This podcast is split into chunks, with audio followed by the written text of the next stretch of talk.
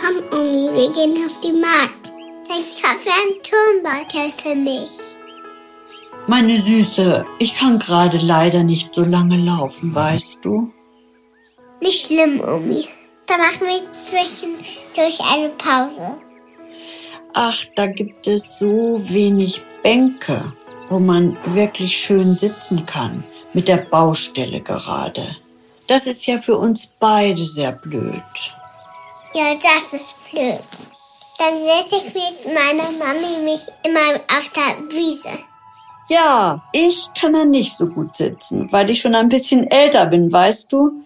Da komme ich nicht mehr so gut hoch.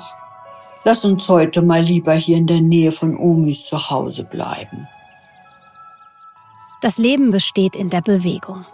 Das sagte Aristoteles vor über 2000 Jahren. Wer läuft, tut Körper und Geist etwas Gutes. Wenn wir klein sind, sind wir ständig in Bewegung. Aber dieser Bewegungsdrang lässt mit zunehmendem Alter nach. Obwohl alle wissen, Bewegung tut gut. Sie lässt Muskeln, Herz und Kreislauf besser arbeiten. Bewegung beugt vielen Krankheiten vor. Sie verbessert Knochengesundheit, Mobilität und Balance. Besonders im Alter kann regelmäßige Bewegung Stürze und Brüche verhindern. Und gerade für unser seelisches Wohlbefinden ist Bewegung essentiell. Mangelnde Bewegung kann zum Beispiel persönliche oder gesundheitliche Gründe haben. Wir kommunizieren heute oft lieber per Handy, anstatt uns bei einem gemeinsamen Spaziergang auszutauschen. Und auch unser Lebensumfeld hat einen Einfluss darauf, ob und wie viel wir uns bewegen. Unsere Städte und Dörfer tragen nicht unbedingt dazu bei, dass wir uns mehr und gerne bewegen. Breite Straßen aus Asphalt, dichter Verkehr, hupende Autos. Es fehlt oft an sicheren Gehwegen, guter Beleuchtung oder schattigen Plätzen zum Verweilen. Da macht Bewegung keinen Spaß. Was also können kommunale Akteurinnen tun, um insbesondere auch ältere Menschen in Bewegung zu bringen? Mit dieser Frage beschäftigen wir uns in dieser sechsten Episode von Wohlbefinden, dem Podcast des Verbands der privaten Krankenversicherung. Wir sprechen auch über den Impulsgeber Bewegungsförderung ein digitales Planungstool für kommunale Bewegungsförderung älterer Menschen. Entwickelt von der Bundeszentrale für gesundheitliche Aufklärung, die wir ab jetzt mit BZGA abkürzen, in Zusammenarbeit mit dem Verband der privaten Krankenversicherung. Dieses Instrument hilft Kommunen dabei, Maßnahmen zur Bewegungsförderung zu planen und umzusetzen. Das Ziel? Bewegungsfreundlichere Kommunen gestalten die sich für eine gesündere und aktivere Zukunft ihrer Bewohnenden einsetzen. Dazu gehört zum Beispiel auch, die gesamte Umgebung attraktiv für Fußgängerinnen und Radfahrerinnen zu gestalten. Dann bewegen sich die Bewohnerinnen automatisch mehr. Davon profitieren Mensch und Umwelt gleichermaßen. Der Impulsgeber Bewegungsförderung führt Kommunen durch diesen Prozess und gibt ihnen gelungene Praxisbeispiele, wissenschaftsbasierte Informationen und hilfreiche Instrumente an die Hand. In dieser Episode von Wohlbefinden hören wir verschiedene Expertinnen für kommunale Bewegungsförderung, die alle einen Beitrag zur Entwicklung des Impulsgeber Bewegungsförderung geleistet haben. Ein Sportwissenschaftler der Universität Erlangen-Nürnberg, eine Mitarbeiterin der Landesvereinigung für Gesundheitsförderung Thüringen, AG-Tour genannt, ein Referatsleiter der BZGA in Köln und die Koordinatorin für Gesundheitsförderung und Prävention am Offenbacher Stadtgesundheitsamt. Diese Episode richtet sich an alle kommunalen Akteurinnen, die Lust haben, Bewegung auch in ihrer Kommune zu fördern. Sie geht raus an alle Mitarbeitenden aus kommunalen und regionalen Netzwerken, an Stadtentwicklerinnen, an Mitarbeitende in Verwaltung und Gesundheitsämtern und natürlich alle, die sich für dieses Thema interessieren. Schön, dass ihr und schön, dass Sie alle mit am Start sind. Wir sagen oft, Bewegung ist so ein bisschen was wie eine Wunderpille. Das hilft nicht nur dem Körper, also zum Beispiel, wenn ich Bluthochdruck habe, sondern das hilft auch dem Geist im Alter. Ja? Wenn ich mich bewege, bleibe ich auch kognitiv fit. Als ganzheitlich vorteilhaft beschreibt Dr. Karim Abu Omar die Wirkungen von Bewegung. Er lehrt Sportwissenschaft mit dem Schwerpunkt Bewegung und Gesundheit an der Friedrich-Alexander-Universität Nürnberg-Erlangen. Doch so hilfreich Bewegung für das Wohlbefinden auch sein mag, von diesem Wundermittel machen viele Menschen zu wenig Gebrauch. Warum das so ist, erklärt Dr. Karim Abu Omar so. Ne, wir sitzen auf der Couch und können uns von allen Richtungen beschallen lassen, unendlich. Ja, und dann gehen wir vielleicht vor die Haustür und da steht das Auto ne, und wartet nur darauf, uns zum Supermarkt zu fahren. Und so kann ich mir heute meinen Alltag bauen, ohne mich viel zu bewegen. Vom Frühstückstisch zum Schreibtisch und etwas später werden dann die Beine müde vor dem Fernseher hochgeschlagen. Viel Zeit für Bewegung bleibt da nicht. Schon früh beginnen Erwachsene sich weniger zu bewegen. Und mit zunehmendem Alter wird es immer weniger. Dabei rät die WHO, also die Weltgesundheitsorganisation, dass Erwachsene ab 65 Jahren sich mindestens 150 Minuten pro Woche moderat bewegen sollten. Stattdessen gehen auch mindestens 75 Minuten intensives Ausdauertraining die Woche. Zusätzlich empfiehlt die WHO muskelkräftigende Aktivitäten an mindestens zwei Tagen pro Woche und Gleichgewichtsübungen an mindestens drei Tagen pro Woche, um Stürzen im Alter vorzubeugen. Diese Entwicklung hin zu immer weniger Bewegung im Alter hängt stark damit zusammen, wie wir die Welt um uns herum gebaut haben. Unsere Städte sind für Autos erdacht. Und das wirkt oft hemmend auf ältere Menschen. Doch Bewegung ist von enormer Bedeutung für den Menschen, erklärt Dr. Christoph Alutis. Er leitet das Referat für Erwachsene, Ältere, Frauen- und Männergesundheit und gesundheitliche Chancengleichheit bei der BZGA. Im Umkehrschluss stellt mangelnde Bewegung natürlich eine der größten Risikofaktoren für chronische Krankheiten dar. Umso wichtiger ist Bewegungsförderung im kommunalen Umfeld, gerade für ältere Menschen. Denn ein Mehr an Bewegung ermöglicht ihnen länger eigenständig im gewohnten Lebensumfeld wohnen zu bleiben. Und vor allem gesund zu bleiben. Jede noch so kleine Aktivierung ist dabei wertvoll. Jedes niedrigschwellige Bewegungsangebot macht einen Unterschied, und ist essentiell. Das meint auch Dr. Christoph Alutis. Jede kleine Steigerung der Alltagsaktivität trägt sofort dazu bei, dass im Alter auftretende Erkrankungen halt vermieden werden können oder hinausgezögert werden können. Was älteren Menschen im Einzelfall dabei hilft, sich mehr zu bewegen, das fragt man sie am besten selbst, empfiehlt Christine Langenbach. Sie ist Koordinatorin für Gesundheitsförderung und Prävention im Offenbacher Stadtgesundheitsamt was fehlt ihnen, dass sie draußen mobil sein können, also dass sie auch rausgehen, um sich zu bewegen. Da denkt man ja, wenn man nicht gerade in der Zielgruppe ist, nicht immer an alle Sachen. Dabei sind es manchmal ganz einfache Dinge, die einen Unterschied machen.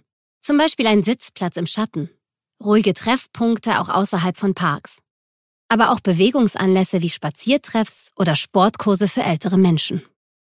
Wie wirkungsvoll und hilfreich solche Bewegungsangebote sind, beobachtet Sportwissenschaftler Karim Abu Omar in der Praxis. Hey, hier bin ich wirklich willkommen. Ja, und es kostet mich nicht viel Geld und äh, es macht sogar Spaß. Ja, und wir haben eigentlich mit dieser Art von Bewegungsprogramm relativ viel Erfolg in dem Sinne, dass die Menschen wirklich dabei bleiben. 80 bis 90 Prozent der älteren Menschen, die bei uns dann mal zu den Programmen kommen, die bleiben auch über die Zeit dabei, zum Teil Jahre. Und das ist wirklich gut. Denn Bewegungsanlässe sind meist auch soziale Anlässe. Und oft nehmen gerade die sozialen Kontakte im Alter ab. Das kann zu Vereinsamung und Krankheiten führen. Wenn Kommunen also an diesen Stellschrauben drehen, können die positiven Effekte auf das Wohlbefinden groß sein. Denn ein starkes soziales Netz macht gesund. In Kombination mit sozialen Kontakten führt Bewegung zu mehr Lebensqualität, Selbstbestimmung und Eigenständigkeit. Alles Faktoren, die unsere Gesundheit schützen und möglichst lange aufrechterhalten. Doch wie kann Bewegungsförderung für ältere Menschen auf kommunaler Ebene gelingen? Menschen sind Gewohnheitstiere. Sie gehen den Weg des geringsten Widerstandes. Menschen machen das, was ihnen leicht fällt. Um Verhalten dauerhaft zu verändern, muss man entweder auf den Menschen selbst einwirken oder auf seine Lebenswelten. In der Prävention gibt es daher zwei Ansätze. Die verhaltensorientierte Prävention und die verhältnisorientierte Prävention. In der Verhaltensprävention geht es darum, dass man das individuelle Verhalten der Menschen ändert durch Aufklärung, Information, Motivation und Kompetenzstärkung, also dass Menschen aus dem Inneren heraus motiviert werden, sich weiter zu bewegen. Erklärt Dr. Christoph Alutis von der BZGA. Zur Verhaltensprävention gehören zum Beispiel Bewegungsangebote oder Aufklärungsangebote zur Bedeutung von Bewegung. Das können Sportkurse oder Infotage sein. Sie motivieren und regen einzelne Menschen zu mehr Bewegung an. Aber damit erreicht man häufig nicht alle Menschen.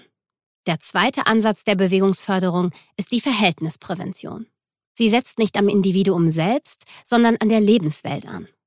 Die Lebenswelten werden dabei so gestaltet, dass sie Wohlbefinden und Gesundheit fördern und gesundheitsbewusstes Verhalten erleichtern. Und da kommen eigentlich im Grunde die Kommunen ins Spiel, also insbesondere bei dieser Verhältnisprävention. Und Beispiele jetzt für eine Verhältnisprävention in der Kommune können sein, Grünflächen ausbauen, Geh- und Radwege besser ausbauen, eine bessere Nahverkehrsanbindung ermöglichen oder aber auch Bewegungsangebote und Begegnungsorte in den Kommunen zu implementieren. Maßnahmen der Verhältnisprävention beeinflussen die Lebenswelt, also die Verhältnisse, in denen wir leben. Sie verändern die kommunalen Strukturen und somit die direkte Umwelt der Bewohnerinnen. Die Verhältnisprävention erreicht größere Bevölkerungsgruppen, zum Beispiel ältere Menschen mit geringen Renten, die sich eine Mitgliedschaft im Fitnessstudio nicht leisten können, erzählt Sportwissenschaftler Karim Abu Omar. Auch hier bemühen wir uns, dass wir gemeinsam mit den Kommunen, mit den Gesundheitssportämtern versuchen, solche Angebote zu schaffen, die auch wieder sehr barrierearm sind. Und dazu gehört dann auch zum Beispiel, dass die preiswert oder kostenlos sind, weil nicht alle älteren Menschen haben 40, 50, 60 Euro im Monat, um sich vielleicht einen Volkshochschulkurs, ja, oder ein Fitnessstudio zu buchen oder sowas. Verhältnisprävention möchte alle ansprechen. Sie sagt gesundheitlichen und sozialen Ungleichheiten den Kampf an, weil sie eben Bewegung für alle Menschen möglich macht. Dabei wirkt Verhältnisprävention nachhaltig auf das Bewegungsverhalten vieler Menschen und kann dadurch langfristig einen wirkungsvollen Unterschied machen. Wie aber kann eine bewegungsfreundliche Umwelt aussehen? Welche Bewegungsanregungen sind umsetzbar? Und wie müssen Städte und Gemeinden geplant sein, damit ältere Menschen sich hier gut und gerne bewegen?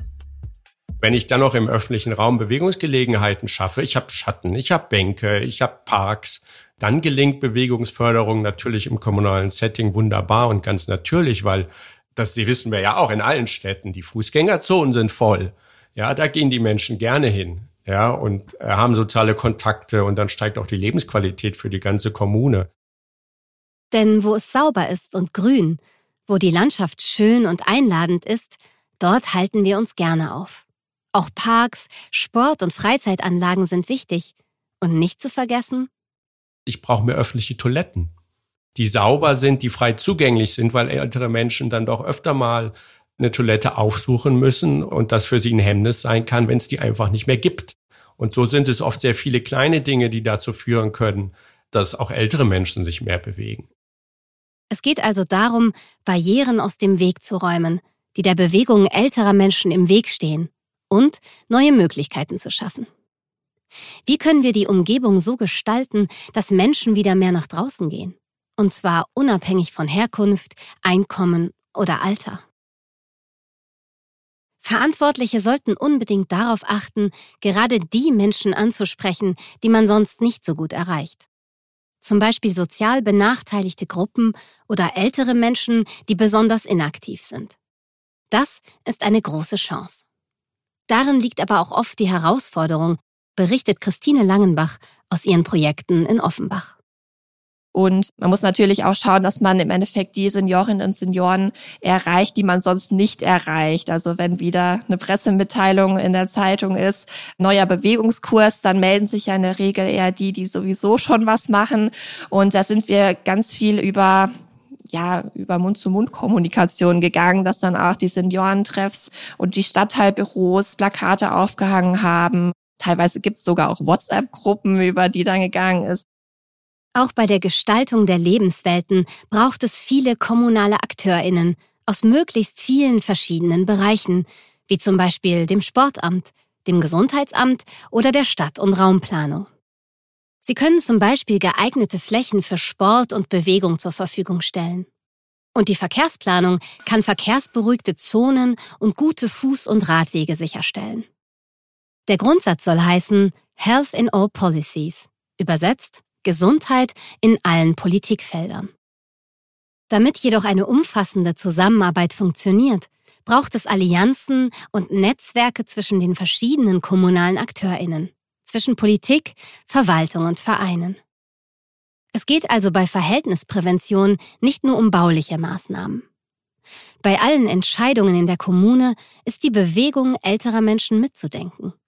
Und das nach Möglichkeit von Anfang an.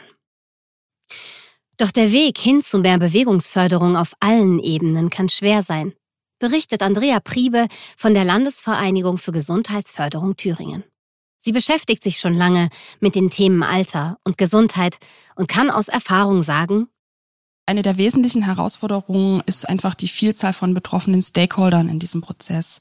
Den Bürgermeister sollte man im besten Falle im Boot haben, das Bauamt, wenn es um bauliche Veränderungen bei der Begehbarkeit von Räumen geht dann hat man natürlich eine ganz große Gruppe von zivilgesellschaftlichen Akteuren, das Vereinswesen, Seniorenbeiräte, Behindertenbeiräte, die alle berechtigterweise eine Meinung zum Thema haben und sich natürlich auch mit ihrem Wissen und ihrem Erfahrungsschatz einbringen sollten in das Thema Bewegungsförderung. Und dann gibt's natürlich noch andere diverse regionale Akteure, soziale Träger, mit denen man im besten Falle kooperieren kann, mit denen man sich aber mindestens arrangieren muss, um Synergien zu schaffen und Doppelstrukturen auch zu vermeiden. Eine weitere Herausforderung? Das sind die klammen Kassen der Kommunen. Nicht selten erleben wir es, dass gute Ideen, Ansätze nicht realisiert werden können, weil zum Beispiel in Förderprogrammen die äh, Mittel für die äh, geforderten Eigenanteile in den Kommunen fehlen. Doch gerade weil die Kassen knapp sind, ist Bewegungsförderung so wichtig. Wer Bewegung fördert, investiert in die Zukunft aller. Denn ältere Menschen bleiben länger gesund und können so auch länger eigenständig in ihren Wohnungen leben. Sie sind nicht so schnell auf Pflege angewiesen. Und davon profitieren langfristig auch die belasteten kommunalen Haushalte. Und es gibt noch so viele weitere Vorteile für Kommunen. Wenn Menschen zu Fuß gehen, mit dem Rad fahren oder den öffentlichen Nahverkehr nutzen, werden Städte und Gemeinden klimafreundlicher. Mit der passenden Infrastruktur sind Innenstädte und Geschäfte besser für Menschen erreichbar, und zwar auch ohne Auto. Dadurch werden öffentliche Räume belebt. All das stärkt die Attraktivität der Kommune für den Einzelhandel und für lokale Geschäfte. Bewegung stärkt also nicht nur Körper, Geist und damit die menschliche Gesundheit. Bewegung kann auch wirtschaftlich und sozial für die Kommunen von Vorteil sein. Das Thema Bewegungsförderung ist also auf allen kommunalen Ebenen eine Bereicherung. Wer sich bewegt, der hält sich fit und gesund. Das steht außer Frage. Und die gute Nachricht lautet, Kommunen können die Lebensumwelt von älteren Menschen schon mit kleinen Maßnahmen bewegungsfreundlicher gestalten und damit zu ihrem Wohlbefinden beisteuern. Doch wie stoße ich diesen Prozess denn nun eigentlich in meiner Kommune an? Und wie finde ich heraus, was sich die Menschen in meiner Kommune wünschen und was sie brauchen? Ein hilfreiches Mittel dafür ist der Impulsgeber Bewegungsförderung. Das ist ein digitales Planungstool, das entwickelt wurde, um die Kommunen bei der Schaffung dieser bewegungsfreundlichen Strukturen zu unterstützen. Das heißt, die Kommunen können dieses Tool ganz konkret einsetzen, wenn sie sagen, ich möchte meine Kommune bewegungsfreundlicher gestalten. So erklärt es Dr. Christoph Alutis von der BZGA. Die BZGA hat das kostenlose Tool mit finanzieller Unterstützung des Verbandes der privaten Krankenversicherung entwickelt. Alutis ergänzt, der Impulsgeber Bewegungsförderung wurde unter der Beteiligung von kommunalen Akteuren entwickelt, pilotiert und auch von Expertinnen und Experten aus der Wissenschaft und Praxis geprüft. AkteurInnen, die ihre Kommune bewegungsfreundlicher gestalten wollen, können den Impulsgeber Bewegungsförderung über den ganzen Prozess hinweg nutzen. Beim Planen, Umsetzen und Evaluieren. Dieses Tool orientiert sich an dem sogenannten idealtypischen Prozess der äh, Weltgesundheitsorganisation zur Entwicklung einer bewegungs- und gesundheitsförderlichen Lebenswelt. Der Impulsgeber Bewegungsförderung führt Kommunen Schritt für Schritt durch diesen Prozess hin zu mehr Bewegungsfreundlichkeit. Das Tool ist wie ein Baukasten angelegt. Kommunen können sich je nach ihren Bedürfnissen und Gegebenheiten daraus bedienen. Andrea Priebe hat bereits Erfahrungen mit dem Instrument und ist überzeugt. Den Impulsgeber Bewegungsförderung würde ich Kommunen deswegen empfehlen, weil er wirklich sehr strukturiert durch einen relativ komplexen Prozess führt. Und weil er dafür in jeder dieser Prozessphasen ganz viele hilfreiche Instrumente und Erfahrungen zur Verfügung stellt, von deren Nutzung man nur profitieren kann. In der Praxis funktioniert das Tool so. Sobald eine Kommune beschlossen hat, Bewegung im öffentlichen Raum zu fördern, kann die Arbeit mit dem Impulsgeber Bewegungsförderung beginnen und so auch der Prozess in den Kommunen angestoßen werden. Dr. Christoph Alutis von der BZGA erklärt, wie. Das fängt dann an bei einer erstmaligen Sensibilisierung der Akteure. Warum ist Bewegungsförderung überhaupt wichtig? Dass man auch in der Kommune die Menschen und auch die Entscheider sensibilisiert. Durch die Sensibilisierung bekommen die Beteiligten überhaupt ein Verständnis für das Anliegen. Und auch Rückhalt aus der kommunalen Verwaltung und der Bevölkerung selbst. Das Ziel soll sein, das Projekt zu einem Anliegen der gesamten Kommune zu machen. Und zwar auch der älteren Zielgruppe. Schließlich sind sie am Ende direkt von den Maßnahmen betroffen. Die Koordinatorin Christine Langenbach vom Offenbacher Stadtgesundheitsamt bringt es auf den Punkt. Die sind ja die Experten für ihre Situation, für ihre Zielgruppe. Und nur wenn man mit der Zielgruppe direkt von Anfang an zusammenarbeitet, kann man dann im Endeffekt auch die Zielgruppe am besten erreichen. Denn darum geht es ja am Ende. Menschen in Bewegung und in Kontakt mit anderen zu bringen. Durch Maßnahmen, die genau zu ihren Wünschen und Bedürfnissen passen. Sobald die Menschen für das Thema Bewegungsförderung sensibilisiert sind, kann sich eine Steuerungsgruppe etablieren. Auf dem Weg zu mehr Bewegung im kommunalen Raum sind dabei viele Akteurinnen involviert. Mit der Zunahme an Beteiligten werden jedoch meist die Prozesse komplexer. Und oftmals dauert es dann lange, bis die Dinge ins Rollen kommen, erzählt Andrea Priebe.